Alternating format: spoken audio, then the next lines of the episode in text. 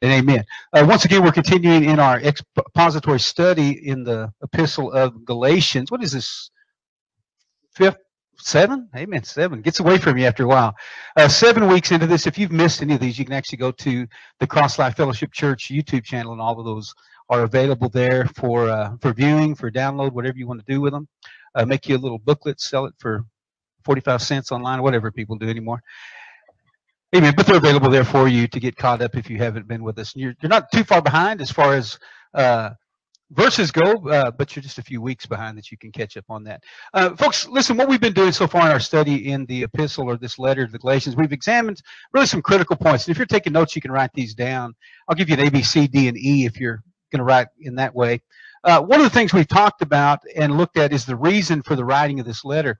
And it was really written in a uh, kind of to uh, counteract or correct the error that had been established and the deception really by by those that had come into the church. You know, we we revealed who those were in our one of our early classes, talking about the Judaizers. They came in and they wanted to, to reintroduce some some the legalistic principles under the law into a people that had been exposed to the, the gospel of grace. And so we got the reason for this letter, but we also were talking about the, the relevance of this letter today. You know, we see a lot of the same thing that we combat uh, and obviously additional error uh, that has come into the church that we've got to stand against. We look at what uh, uh, Paul the Apostle addressed here in Galatians. We also look at those false teachers that Jude speaks of. And throughout the New Covenant, we, we see when God introduces a truth that's going to set men free, that there's always an adversary out there that wants to bring people back under bondage.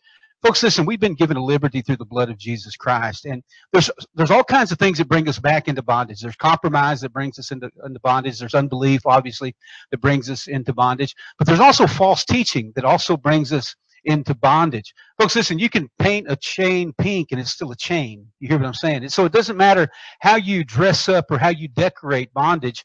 Bondage is bondage is bondage. So the relevance of today is if we've been made free by the blood of Jesus and through faith in the finished work of the cross of Calvary, and we've been made free indeed, let's stay free. Amen. Let's learn to stay free. And let's not been, begin again and tangled in that same yoke of bondage. So we see the relevance of today. Also, we talked about the rebuke that was offered by this letter uh, because of really they're vacating the gospel and embracing another gospel, which Paul said it's not even gospel or good news at all. And so you've traded it off for something that was just a pirated or a counterfeit form of something and it never delivered upon its promise. And so we saw the rebuke.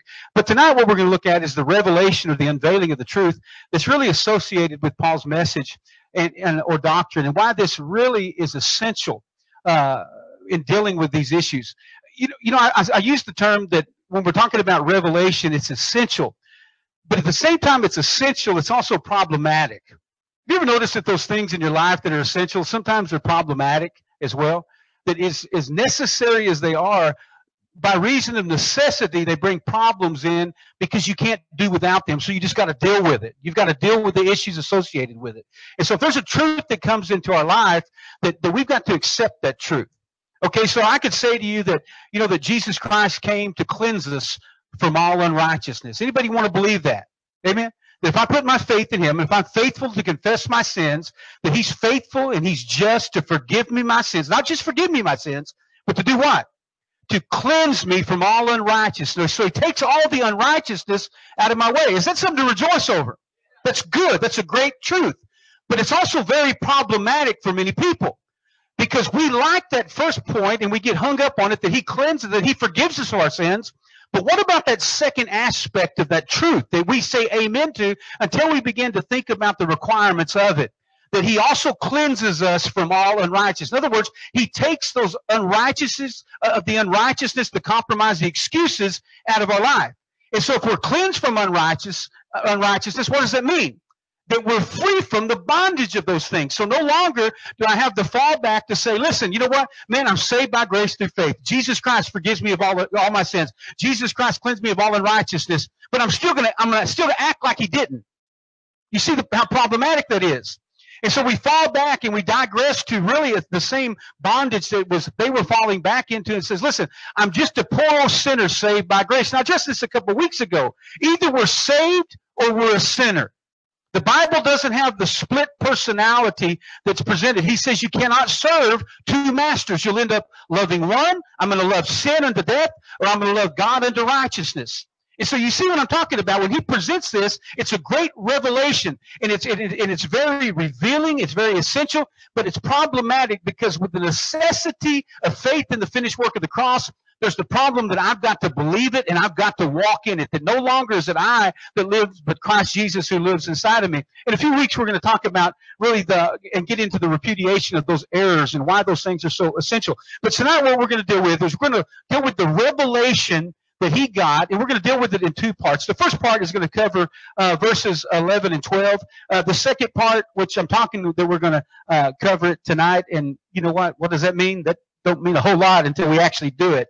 And so the first part we're going to be talking about and dealing primarily with Paul's certification as to where that revelation of the cross originated and why it's so significant. So if you're writing that down, part one, verses 11 and 12, we're going to deal with his certification as to where that revelation of the cross originated and why it's so important as to where it originated. Folks, listen, there's a lot of things going around and a lot of things that have gone around. Even you just take the last couple of hundred years, the things that have so-called revelation that were presented. Uh, you can look at false religions that have arisen. Look at the revelation that Joseph Smith got that birthed the Mormon church.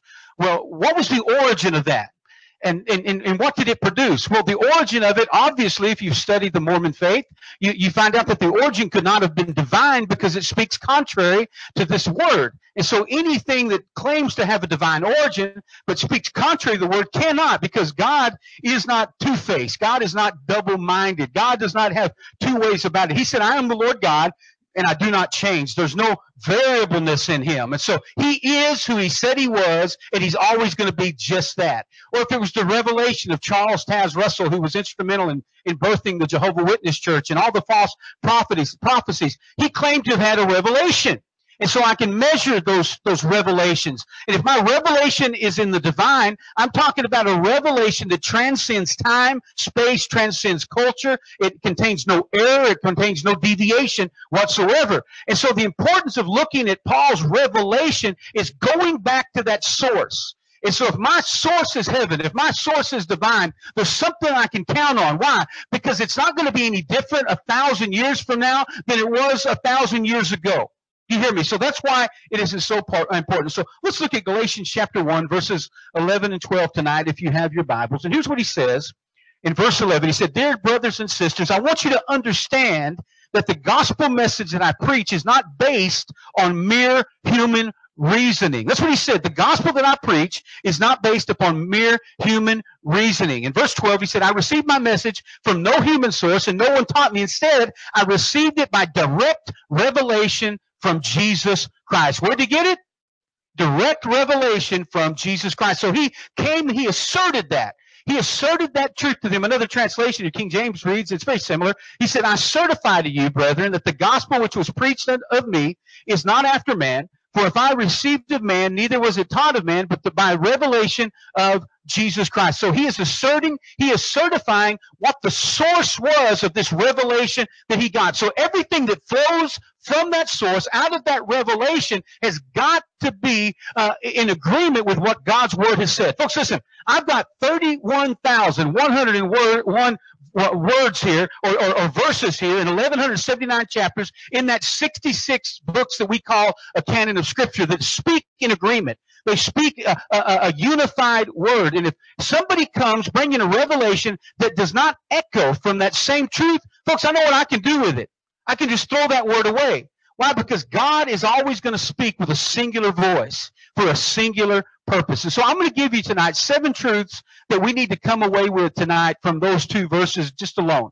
Seven specific truths that you need to consider, not just in studying the, the, the, historical account of his letter to the Galatians, but how that's relevant for you today. How that's relevant for me today. How that will keep you uh, in, in alignment with God's word, with God's desire, and God's voice in your life. So the first thing is, is the necessity of recognizing the authority of the Apostle Paul's message or to certify it or to understand it.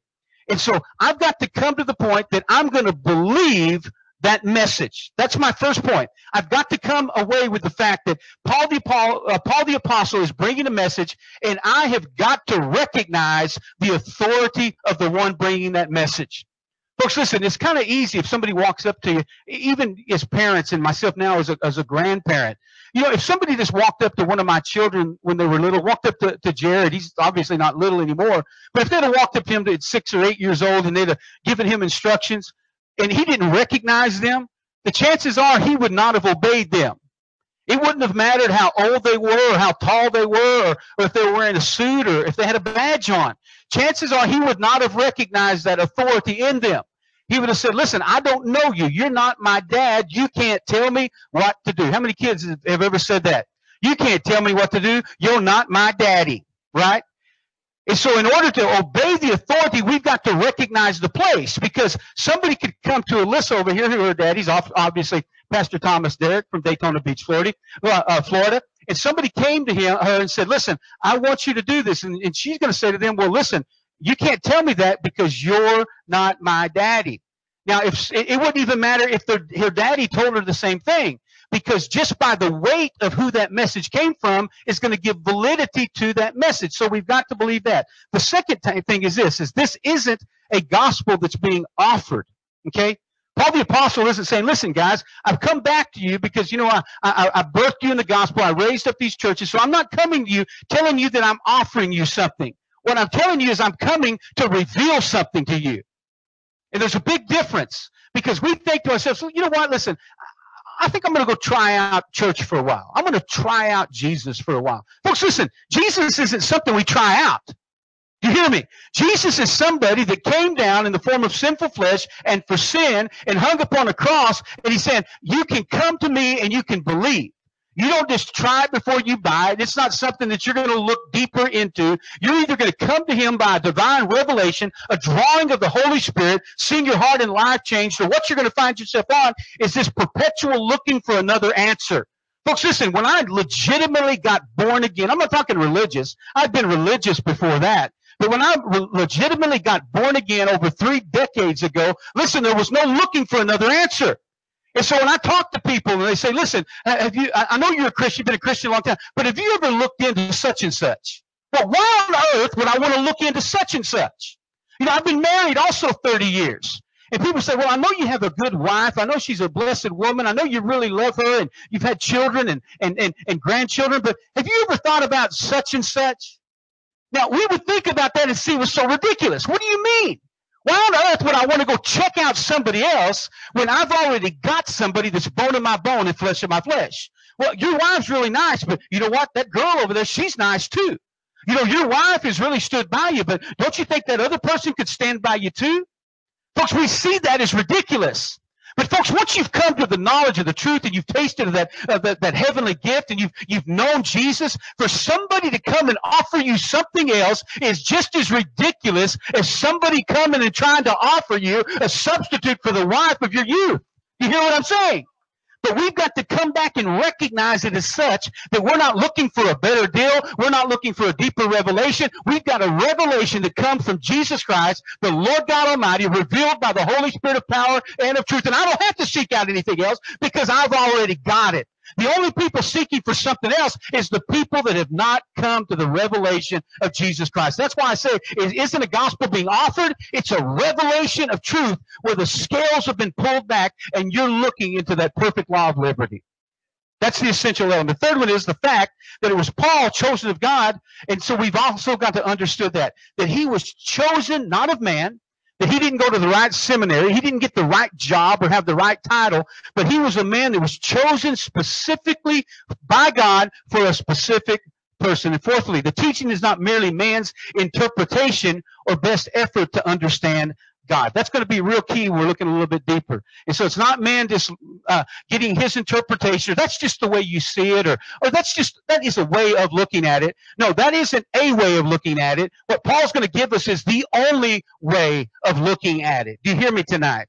And so the fifth thing is the apostle didn't get his information from looking around for the best sources. He didn't say, listen, let me try this and let me look into that and let me just kind of combine all these things together and I'm going to take the best of both worlds. Folks, listen, I, I run into those coexist people all the time.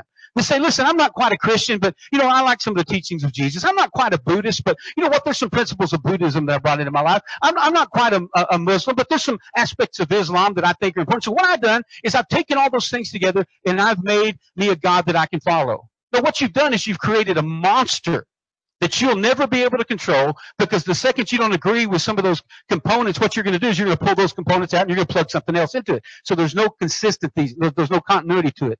And finally, uh, number six, the message being preached was not passed to him from other people. And so this wasn't like a big game of telephone where you tell something in somebody's ear over here and by the time it gets over there, it's something totally different. He received this directly. It wasn't no middleman, some intermediary. It wasn't that he went to the right teachers or anything else. He got this message direct. And seven, seventh, this word is revelatory in that while the work had been done, the full understanding was still hidden prior to this unveiling. So the finished work of the cross was a finished work of the cross. So when Jesus said it's finished, just because he said it was finished doesn't mean it was totally revealed. He did what he needed to do, and so he raised up a voice to begin to share that message with people. So let's dive into Galatians 1:11. He says, "But I certify unto you, brethren, that the gospel which was preached of me is not after man." So folks, listen, up to this point, really the address has primarily been from Paul as astonishment. You remember what he said? He said, I, marvel that you're so removed from this gospel into another gospel,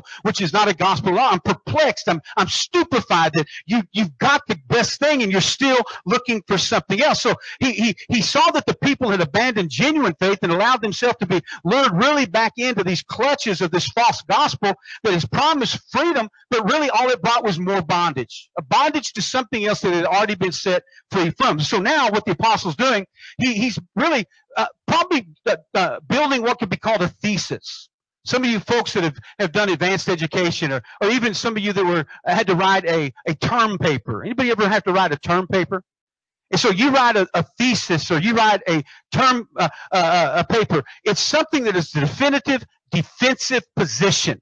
That's what it is. You are required to write a very definitive, a defensive position. In other words, once you're finished writing that paper, once you establish that thesis is what Paul's doing, there shouldn't be any questions as to what you believe, and there should not be any question about the source of your authority in declaring those things. That's why when you write a thesis, well, you have to footnote those things. You got to tell where all the credibility came from. You just can't write it and say, well, here it is, and you just got to take it at face value.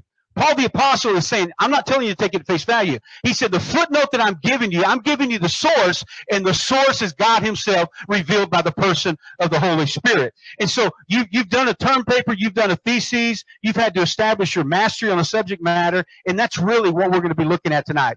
And so the remainder of chapter one and the whole chapter two is going to be that whole thesis. He's going to be describing and, and, providing us a model for defending our case and defending the faith which we've heard. I certify to you, brethren, that the gospel that was preached of you is not after man, but it's after God. And so the central question that's being confronted here is this.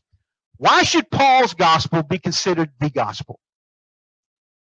With everything else that may have come down the pike, these people that had come onto the scene, why is it that what Paul the Apostle is about to tell the church at Galatia, why on earth should it be considered the gospel?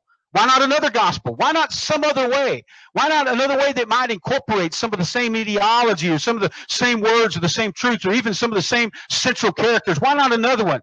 And, and, and the second thing is, is it mandatory that there's only one gospel? Is it mandatory? So these are the questions. Or if so, why not some other teaching that could be considered the gospel rather than this one? And so when you're looking at the Word of God, when you're looking at the, the, the redemptive promise that God gave us through His Son Jesus, He really makes it really easy.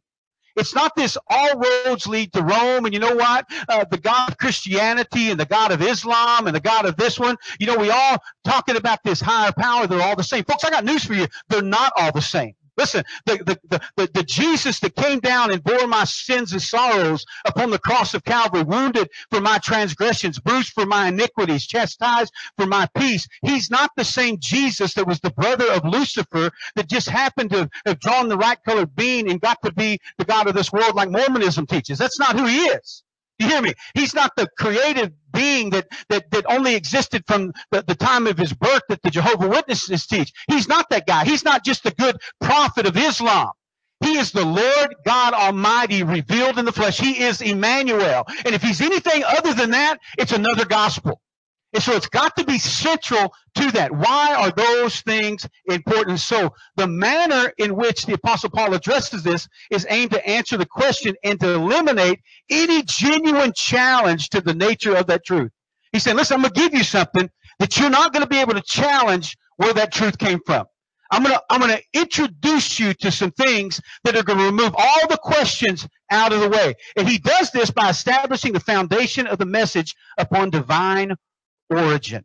Upon divine origin. Folks, listen, I told you that was essential, but I also told you it was problematic. And, and, and, let me give you a personal example of that. I have people come to me all the time and they say, Hey, listen, Pastor, I want to talk to you about something. And, you know, I want to get your input on this. And they're, they're going to tell me something that they feel like maybe that they need to do or what they believe. And when they start out and they say, listen, I, I want to share something with you that God told me. Well, they, they basically said, listen, I, am coming to you not to get your input, but I'm just coming to you to tell you something. Because once somebody begins to establish something upon divine origin, they're saying, listen, there's no wiggle room. And so if you come to me and, and you say, listen, I want to, I want, I want to share you something that God told me and he told me that I need to do such and such. What do you think? Well, what does it matter what I think? Are you looking for a second opinion?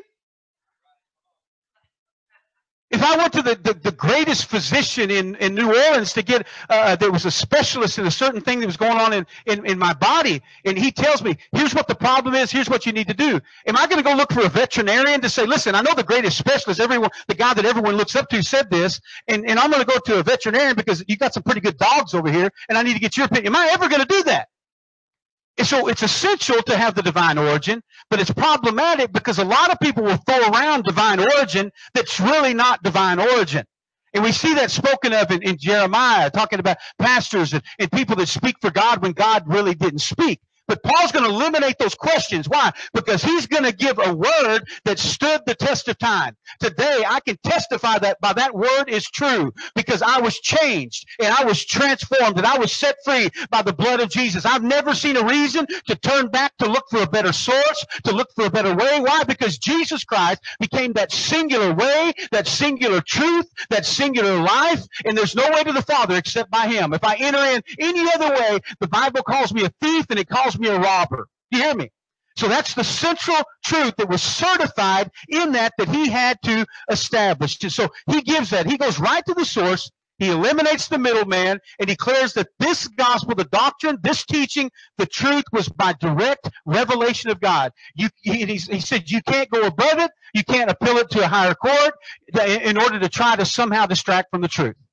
That's it. That's the final verdict. The gavel has been stricken uh, against the, the podium. He said, it is done, or that is where the buck stops. Folks, I like to live where the buck stops. Don't you? Don't you just like somebody just to tell you where it is? Or do you like to be in relationships with people that says, you never know where they quite stand? Well, brother, I know what you're saying, but what did you really mean by that? Is there some clandestine thing that you're saying in the, in the background, and it's it's it's all this this this innuendo, and do you really like me? Are we really okay? Or are you just saying that because that just works for the moment, folks? I want to live where the buck stops. You hear me? I want to know what God requires of me. And the only way that I know what God requires of me is go to the source. Go to that word, that, that theopneustos, that, that God-breathed word that's profitable for correction, reproof, instruction, and righteousness. I'm going to that source, and that's what I'm going to draw from. You hear me? And so that's where the buck stops. And so when Paul begins to make this case or to build up his thesis, what he's doing is fact saying any effort that's given out there to subvert this teaching would be akin to a contemptible court by, uh, by defying the ultimate judge's ruling in the case. That's it. You can't, you can't touch this. And I'm not trying to be MC Hammer, okay? See, folks, you know what it's like? It's like back, what was it, the summer of 2012, and we were arrested for preaching the gospel on, on Bourbon Street. They, they took us into custody and they arrested us. And, but just within a, a few days, our attorneys uh, uh, filed a lawsuit against the, the city of New Orleans and, and the, the police chief, the mayor. I mean, they got everybody uh, uh, named in this suit. And within just a, a few hours, we had a temporary restraining order against the city, the mayor, and, and, and against the police captain that they could not touch us. Okay? They arrested us for preaching on Bourbon Street. Now we could go out there. Well, that thing was never vacated. They, they, they, they, they, they lost the case. And so ever since then, what happens? I go out there and preach. Police still walk by. They don't ever stop me. Why? Because a judge that was bigger than those, those clowns that got together in the French Quarter Association and said, listen, let's pass a law so we don't have to listen to truth on Bourbon Street. Well, a, a, bigger judge, a judge in the in the in the in, in the district court says, "Listen, you can't make those kind of claims." And I'm going to tell you you can't because I'm going to let them preach out there. They're going to be able to have their amplification. They're going to be able to stand out here, and there's nothing that you can do to stop them. So what happened? I'm still preaching. You hear me? Why? Because a higher court ruled, and the only way that they could vacate that court's ruling is to go above them to, to maybe the, the sixth court of, of, of, of appeals or to the Supreme Court. But as it stands, the highest court in this area, in this jurisdiction, has said he can preach. And you know what? I just keep on preaching. And so it's the same thing when we come to Christ. We, we go to that very highest court and there's no going above his head. And so it doesn't matter if you don't like it. Well, I don't like the fact that you come to Christ and now you can't just do your own thing. Well, he, sh- he should still allow us, we should still be able to have all the fun we want to have. Well, you can do whatever you want to. You hear me? You have that choice, but there's going to be a consequence to it. You know what? There's nothing on the planet that's keeping a rogue officer from walking up to me, preaching the gospel, slapping some handcuffs on me, and dragging me to the to the to the jailhouse. Nothing to stop him from doing that well, there's going to be something that affects him afterwards. Why? Because he's going to be held in contempt. He could say, well, I didn't know. They're going to say it doesn't matter if you know. You should have found out before you started exercising a right that you don't have. Folks, it's the same thing with us. Christ Jesus gave that final verdict, that divine source, that revelation for the redemptive plan of man was given to us, and there's no going above his head. So here's what he said. He said, I certify I certify this. And it's, it's a word that means to make something emphatically known. So Paul the apostle wasn't doing anything in a corner. He wasn't trying to say, listen, let me just give you another take on this. He's saying, listen, I want this to be emphatically known. I'm going to tell you something that you're not going to have any wiggle room along, uh, away from it. I'm going to give you something that it's going to be, it's going to be etched in stone. It's going to be in, in, ingrained in your heart and your mind. It's going to be something that you've got to see. In other words, he's saying, listen, I want to erase any doubts or I want to you know, symbolically strike that gavel and make something the final word. So when Paul the apostle says, listen, I'm going to start this thesis with something really simple. By the time it's all said and done, no wiggle room. This is the way it is. So if anybody comes bringing another false gospel again, listen, you're not going to be able to wiggle around it because I'm telling you right here, this is it. So if somebody comes and says, well, I know Paul was here a few years ago, but somebody else sent us to add a little something to that. He's saying, listen, emphatically, that's not going to happen. And so, but in addition to saying, I certify this, he adds the statement to the intended audience. He's speaking to somebody that that has weight to. Now check this out. He says, I certify you to you, brethren. If you're reading the, the NLT, it says, dear brothers and sisters, I want you to understand something. So he says, I'm certifying or I'm issuing something to you or I'm making something emphatically known to you, brethren. Now, why do you think it's important that he said that? For the same reason, if somebody's going to correct Alyssa over here, it's going to be her daddy. It's going to be someone that has that type of relationship with her that's got the position to do so. And so the importance of brethren to the opening of the statement is in this thesis is because it appeals to them at the most intimate and familiar level possible. I'm going to speak from a place of familiarity. I'm going to speak from a place of intimacy with you. That way, it's just like I'm not just somebody showing up on the scene that has the right words, that has the uh, the, uh, uh, the, the the right teaching or something familiar to you. He said, "I'm showing up on the scene, and I'm going to speak to people that I know intimately." And he says this. He says he says it is the adelphos, which literally can be translated. I'm going to be talking to people that are from the same womb. That's what he said. People that are from the same womb. So he said, I certify to you that are from the same womb what I'm about to tell you. And so he's saying this is our joint birthright. We've got the same origin. We're the same adopted children of the same Heavenly Father. We're kindred. We're family. We've got the most intimate uh, uh, relationship in the inter- internal sense of the word. And he says we shared the same womb. We came from the same loins. We're the same people. We're family, is what he said. Now, I certify you by the gospel was preached after that. after not uh, preach not of me, but after man. Excuse me, not after man, but preached of Christ. Folks, why is it important that he called them brethren? Why do you think that's important? Any idea? Any idea? Set them apart? Set them apart to what? Here's why. That way you don't have to scratch your head and think, am I going to say the wrong thing and get rebuked or something? Folks, here's what's important. What Paul was saying to them, he said, listen, you know me.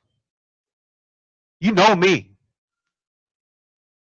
Listen, I don't know who these other people that came in that are subverting the gospel, but you know me. You know who I am. He said, I'm not like those that were coming here and after the fact and attempt to lure you away and lure you away from the faith. He says, I was here when no one else was here. I was here before they got here. I was here when nobody wanted to be here. Now they're going to come in once it's done. Now they're going to come in. Now they see something happening. Now they're going to see that you people who were who once were not a people, you people that didn't know anything, now that you're getting on the ball, now that you have something to offer, now that you're coming into alignment, now that you you you you you you you, got something happening in your life, now now you want to be a part of this. So what are you saying to them? And so he was saying, listen, I want you to know I was here when you were still messed up.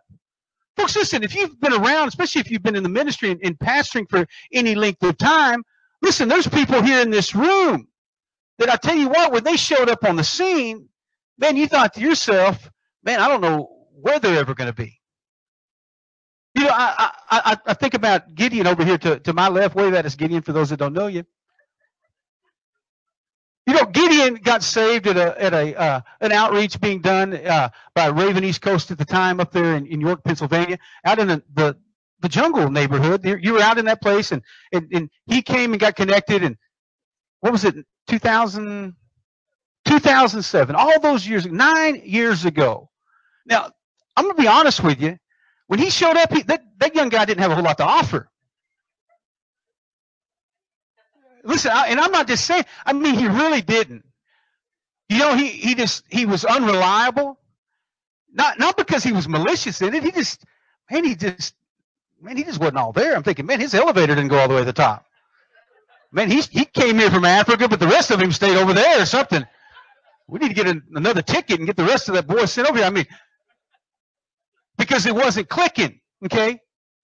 But now you meet him, and I tell you what, I told him many times, I said, brother, listen, in, in my mind, I thought, well, he might just be a real nice kid and, you know, be that guy, but man, probably never more than that. But you know what, man? He's not that guy anymore. He's somebody that's trustworthy. He's somebody that's reliable. He's somebody that you don't have to have to question. He's he's not somebody I wonder what's going. to I had to talk with him. We was visiting until early in the morning this morning. I was sharing with him just about just how proud I am of where he's come from. Now he's the type of guy that man any church would want him to be a part of it. College educated, you know, has a good job. He's solid people. He's semi attractive. I mean, all these good things going.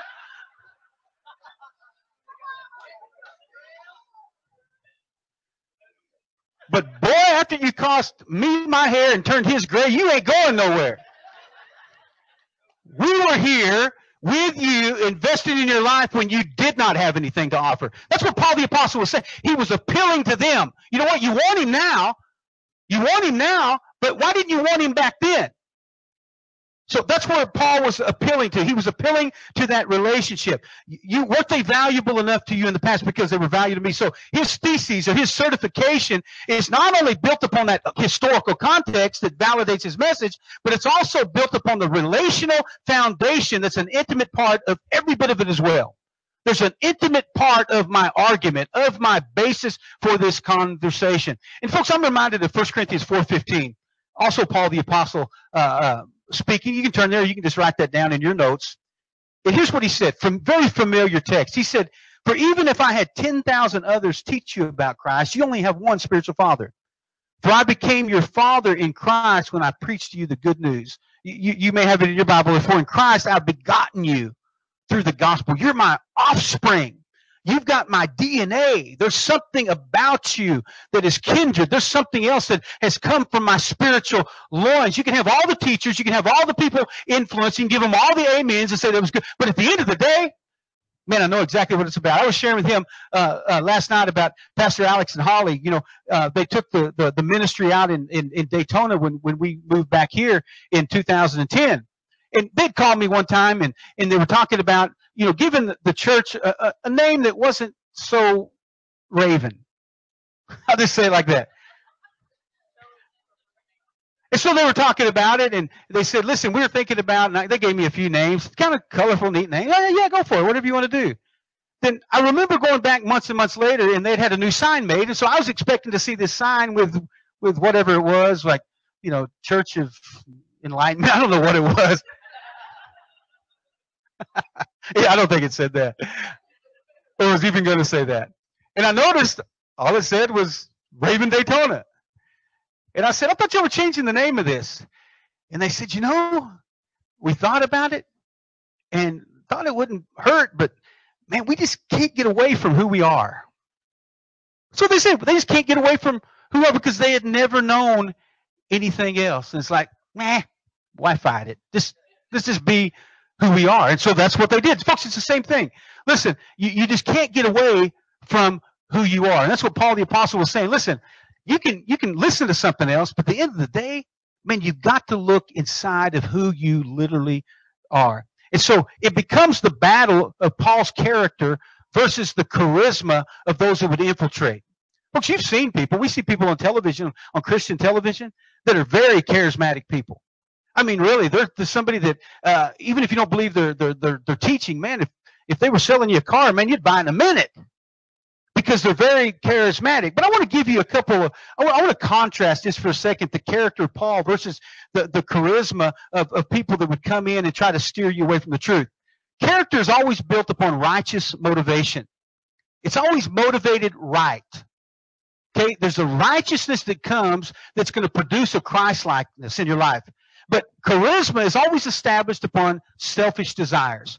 And so if I've got character, it's going to be built upon righteousness. And it really, it's not, it's not going to be looking for anything that's going to benefit me.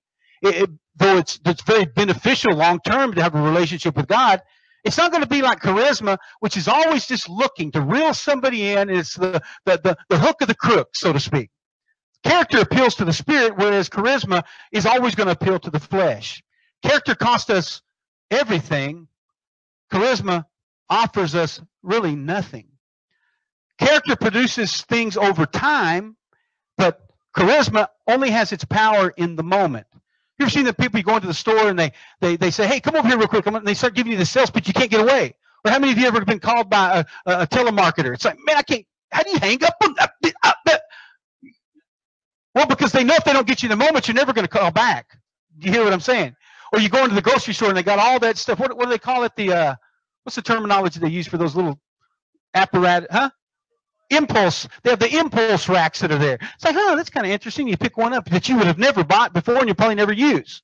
But it just kind of looks, it's, it's packaged in a way to get you to do something at the moment. Character is internally grounded. Charisma is externally displayed. So character is always built upon who you really are, whereas charisma is built upon a reputation that you can convey. Character continues into eternity, but charisma is always going to cease at the grave.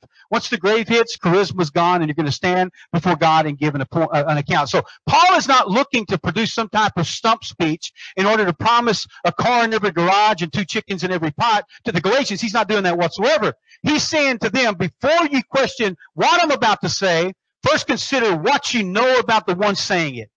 He's saying, I'm telling you something, but listen, before I even say anything, I want you to know and remember who I am. I want you to remember where I was when you weren't anybody. I want you to know who I am and what I displayed in your life, not the guy that just happened to show up on the scene. I'm going to tell you the what, but I want you to look inside of my life and I want you to see the who of who I am first. And so this is right in line, I believe, with the message of 1 Timothy 5.19. You, you need to turn to this and look at this real quick. First uh, Timothy 5:19. Why why that's important to establish that authority based upon that divine revelation. First Timothy 5:19. I'm going to give you this because probably without exception everyone in this room at one time or another has been guilty of this. Do not listen to an accusation against an elder unless it's confirmed by two or three witnesses.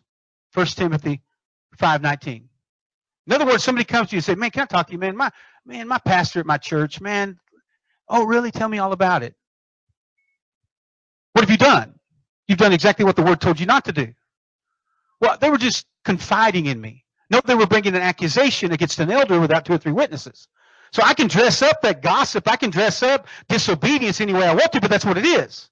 Because what, would, what do you think would happen when somebody came to talk to you and said, listen, man, you know, man, I, Pastor Sam did such and such, and they're dropping that in, and your ears perk up, and you say, huh, really? What, what did he do? What did he say?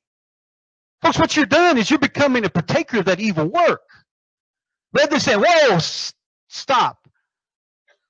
The second you said Pastor Sam, and now you're going to bring an accusation, that's the second our conversation ended. Because if you have an issue with Pastor Sam, I don't need to know about your issue. You need to do what the Bible says. You need to go to that person privately and you need to deal with it on that level. Then, if he doesn't receive you, take a witness with you. Then you deal with it on that level. If he don't, they don't hear you, take it before the church. So Paul the apostle was saying this. He says, "Listen, don't listen to an accusation against an elder unless it's confirmed by two or three witnesses." And so, why would the apostle tell a young minister not to listen to things or accusations being made against those serving the church as elders? Why would he tell them that? Why would he say, don't receive it? Now, we would think in our culture, listen, man, you out. You, somebody needs to tell on them. Why, why would Paul feel so comfortable saying something like that? Well, because he didn't say it until the fifth chapter of First Timothy. But look what he says in First Timothy chapter 3. He describes the character that qualified those men to hold that office to begin with. He said, here's a trustworthy saying. What kind of saying? A trustworthy saying. Here's one you could take to the bank. Here's one that it, it doesn't leave room for argument. He says, Whoever aspires to be an overseer, an elder, desires a very noble task. He said, Now I'm going to tell you about the character of those that are going to be in that position. He says, Their character is to be above reproach, to be faithful to their wife, to be temperate, to walk in self control, to be respectable, to be hospitable, to be able to teach, not given to drunkenness, not uh, violent but gentle, but not quarrelsome, not a lover of money. He must manage his own family well and see that his children stay in obedience to him. He must do so in a manner worthy of full respect. Because if anyone does not know how to manage his own family, how can he take care of God's church? Verse 6 He must uh, not be a recent convert, or he may become conceited and fall into the same judgment as the devil. He must also have a good reputation with people outside so that he will also not fall into disgrace into the own devil's trap. And so when he said that in the fifth chapter, he says, listen, you know these men because these men wouldn't be in that position to begin with unless they had that type of character. He said, so you know these men, so unless you have multiple witnesses that can challenge the proven character of those people, do not even give an ear to anything spoken against their known character. He says this doesn't uh, merely protect them, but it protects you from the judgment of God as a slanderer of the brethren, as an accuser, as a sower of discord. It protects them from false accusation, and it protects you from finding yourself under judgment. Now, has anybody ever been guilty of doing exactly what the Bible says don't do? Slandering, speaking against a, a, leader, an elder, a pastor to do those things? Well, the Bible forbids that. The Bible brings you under judgment of disobedience in order to do those things. So the relevance for today is just that. Listen, if we begin to walk in that type of integrity as people, recognizing that character, what it would do, it would elevate the responsibility of those in leadership. It would. So if you've got a tr- problem with leadership, what you need to do is not put people in leadership that don't have those qualifications. You hear me? Then you're not always chasing your tail trying to fix problems that you've already established. Why? Because they look the part, or they might have uh, had the right education, or they might have had some uh, some good experience. They might have had the right personality. Do they got the character? That's unquestionable, that's above reproach, that you're saying, you know what, man, you can accuse a person of a lot of things, but man, not them. Not not them. They've just got too much of Jesus on the inside of them and they've proven it over time. Now listen, you may not believe this, but I, I've had a lot of people over many years that for some reason ended up not liking me. true, true story. True story. True story. If you don't believe it, go do a search on Google or Facebook or something. It's all out there. I mean, it really is. I mean, I, I've been accused of so many things, but the things that they accuse me of, are things that I don't care if they accuse me of. Do you hear me? They don't accuse me of preaching false doctrine. They don't accuse me of, of, of being unfaithful in my wife. They don't accuse me of, of doing things like that. They just accuse me of, they just like the way I do things. I think you ought to do it a different way. Well, so what am I doing unbiblical? Well, you're not really doing anything unbiblical, but don't you think it'd be more effective if you did it this way? Do you really have to have an 18 foot red duct tape cross in the middle of Bourbon Street blaring out at 100 decibels in every direction? I just don't like the way you do that. You're a scumbag. You're this. I hear that every week. Well, I'm okay with that. Do you hear me? Just don't question my relationship with Jesus in the process. Do you hear what I'm saying? I certify to you, brethren, that the gospel which was preached to you, uh, that was preached of me, is not after man. Here's a, here's a paraphrase of the way I think when I read that. Here's how I'm making my case to you. Because you know me, because you have all tasted and seen that God is good, and have in like manner been equal recipients, uh, recipients to the redemptive work of the faith and the finished work of the cross, because I've not merely just labored among you, but have been birthed from the same spiritual loins, and because you have had more than an ample opportunity to see me for who I really am in Christ, you will know that the gospel that you have personally experienced and witnessed coming from me did not originate from me at all, but was divine in origin and divine in power. So that gives it an authority that trans anything, transcends anything that somebody coming in afterwards could offer you. That's what Paul was saying. Listen, you know it, you've seen it, you've tasted it, you've experienced it firsthand. So how on earth could you ever question that? You know the origin of it because of what it did in your life, how it brought a, a, victory and how it brought a transformation. And so these infiltrating Judaizers, they established their credentials and credibility upon man. In other words, they began to falsely say that they'd been sent out by the 12, which we, we know they, they didn't. And so they began to appeal based upon their credentials that man would give to them. And they began to attack Paul in like fashion. But Paul was saying, listen, at the end of the day, I don't care who you said sent because my, my apostleship didn't come from man anyway. It wasn't because I went and spent 14 uh, uh, uh years, uh, uh, or 14 years after I got saved, I went and got introduced to the apostles at, at It wasn't because of that, that, that I had the, the credibility of studying at the feet of Gamaliel. It wasn't any of those things. He said, listen, God spoke it to me, and I'm speaking it to you. It's divine origin. So what they wanted to do is undermine the credibility of Paul, claiming their own authority that was based upon human understanding. Think about this in regards to this text 1 Corinthians 2 1 through 12. I don't know if you've ever thought about 1 Corinthians 2 in regards to what Paul was saying about his authority, but check this out.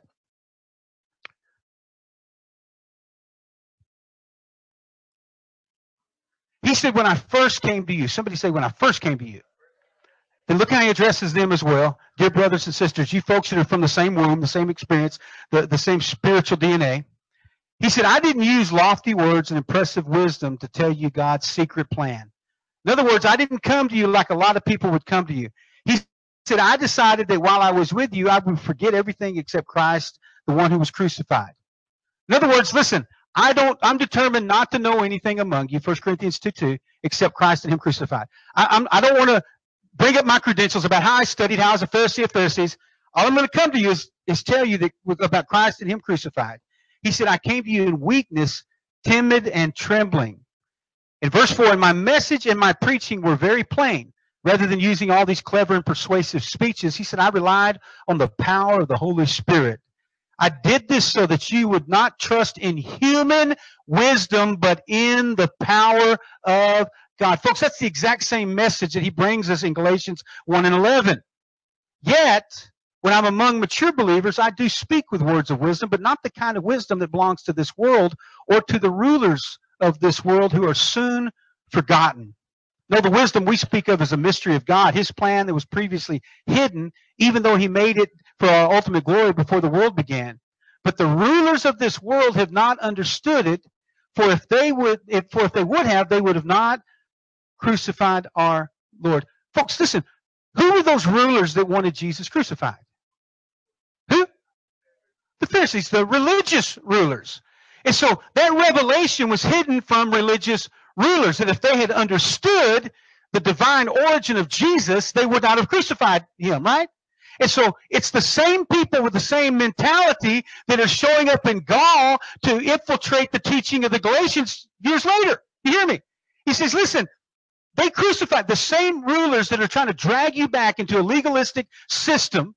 He said it was the same mentality that crucified Jesus the first time. And now they're trying to put him to an open shame once again. He said, this is what the scripture mean when they say, no has eyes seen, no ears heard, and no mind has even imagined what God has prepared for those who love him. He said, this is what the scriptures mean when they say. Folks, he's not specifically just talking about uh, in the great by and by. You hear me? Eyes not seen, ears not heard, neither is it even entered into the hearts of men the things that God has prepared for those that love him. What is it that he prepared for those that love him? Salvation. Not Oh, he went away to prepare a place for me in my father's house. There's many mansions. It's not the mansion over the hilltop and all. He's talking about, listen, the eye has not seen it. They could not see it. I was here, but they didn't see me. I spoke truth, but they could not hear me. They could not even comprehend the message that I gave them, even though my life was a testimony of all of those types and shadows that they had preached.